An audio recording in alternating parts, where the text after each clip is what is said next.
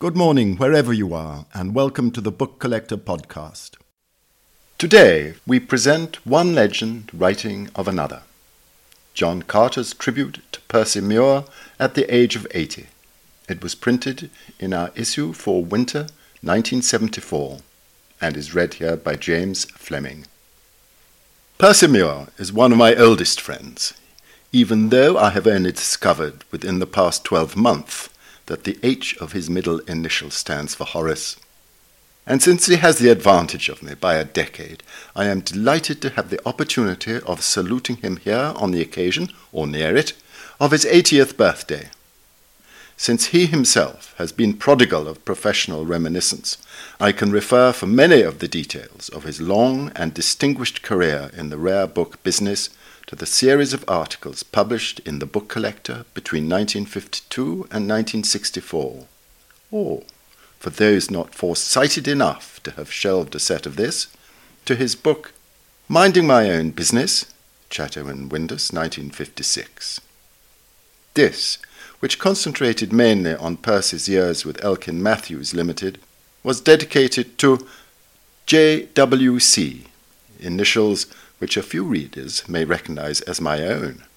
W standing for Wainfleet, after the 15th century headmaster and afterwards provost of Eton, where I was born and later educated, and which I don't use on title pages only for simplicity's sake, not because I am not proud of it, which I am, just as I was, and remain, proud of that dedication.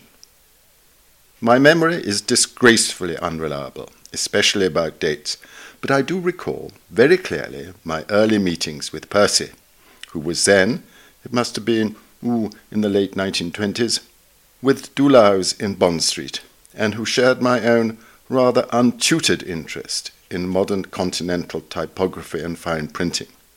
I only wish I had bought more examples than I did of the work of Klingspor Stolz, Laboureur, I do still have his Chanson Madécasse, surely the prettiest little book of this century, though I think I got this one from Douglas Cleverdon of Bristol, and the other, especially the German productions about which he knew, and still does, so much more than I.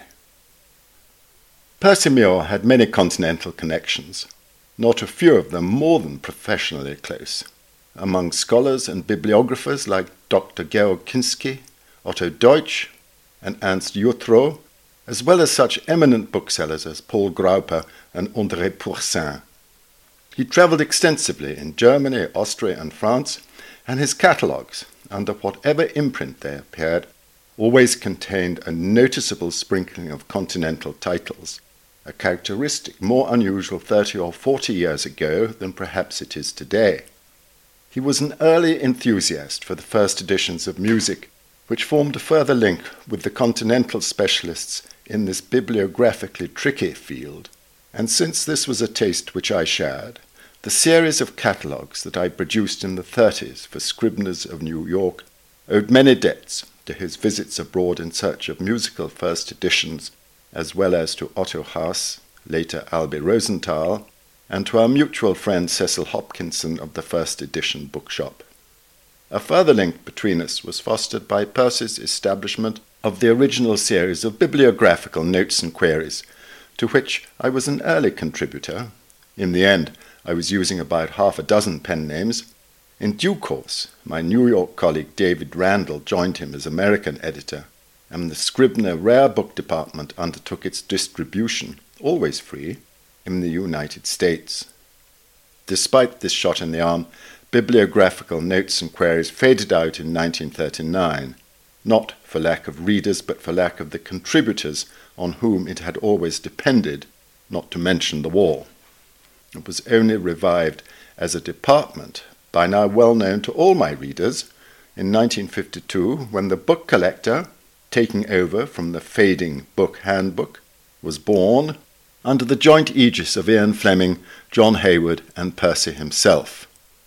The entry for Percival Horace Muir in Who's Who, 1967, the latest I have at hand, discloses that after a varied career in business and as lecturer, journalist, and author, he set up on his own account as antiquarian bookseller, 1920.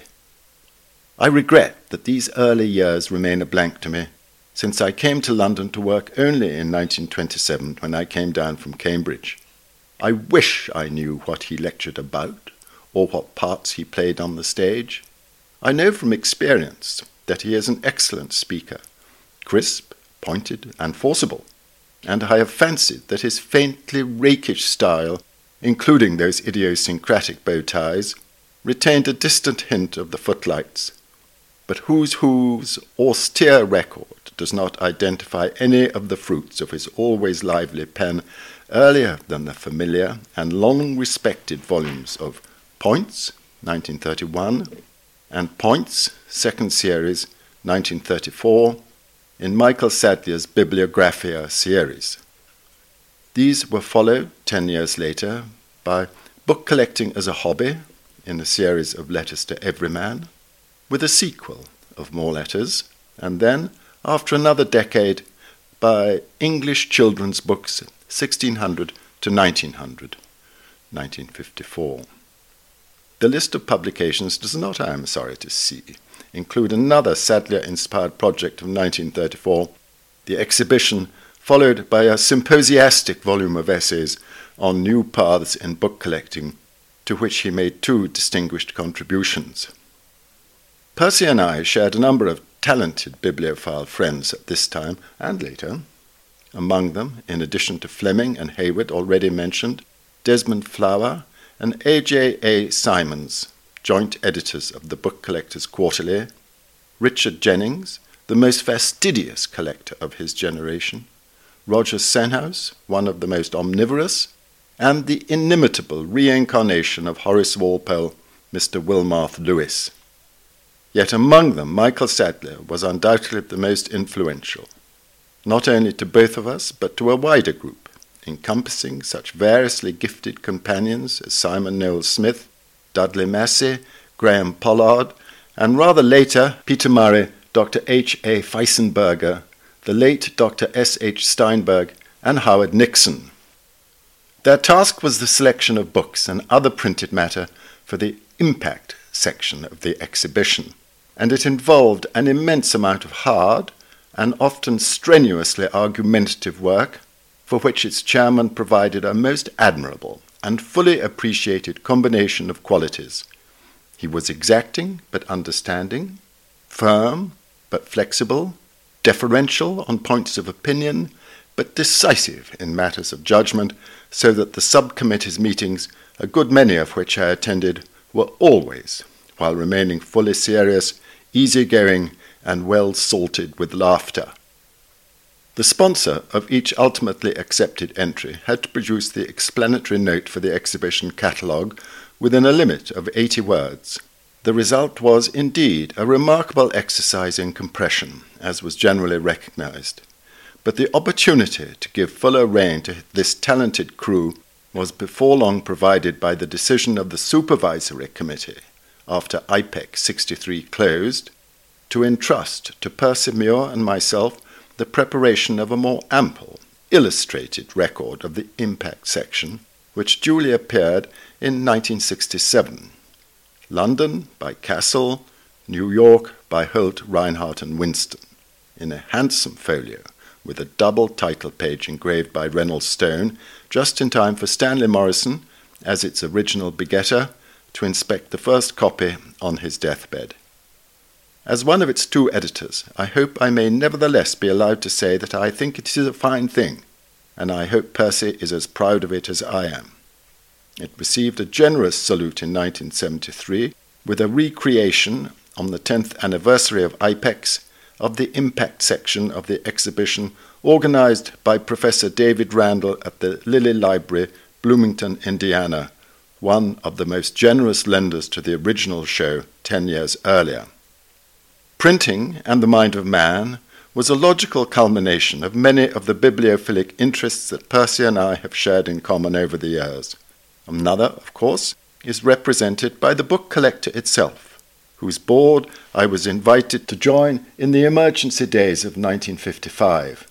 But if I feel, nowadays, that my own energies are flagging, I have every confidence that despite the pressing claims of his garden and his increasing reluctance to set eyes on London, Percy Muir will continue to maintain during his new decade those contributions to the enjoyment, instruction, and enlightenment of the bibliophile world which has owed so much to its predecessors.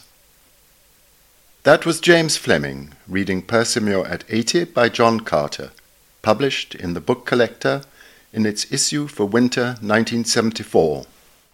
Tune in next week for another Book Collector podcast, and in the meantime, visit thebookcollector.co.uk and subscribe to our journal. It's less than the price of a Netflix subscription and far more valuable. Visit thebookcollector.co.uk today.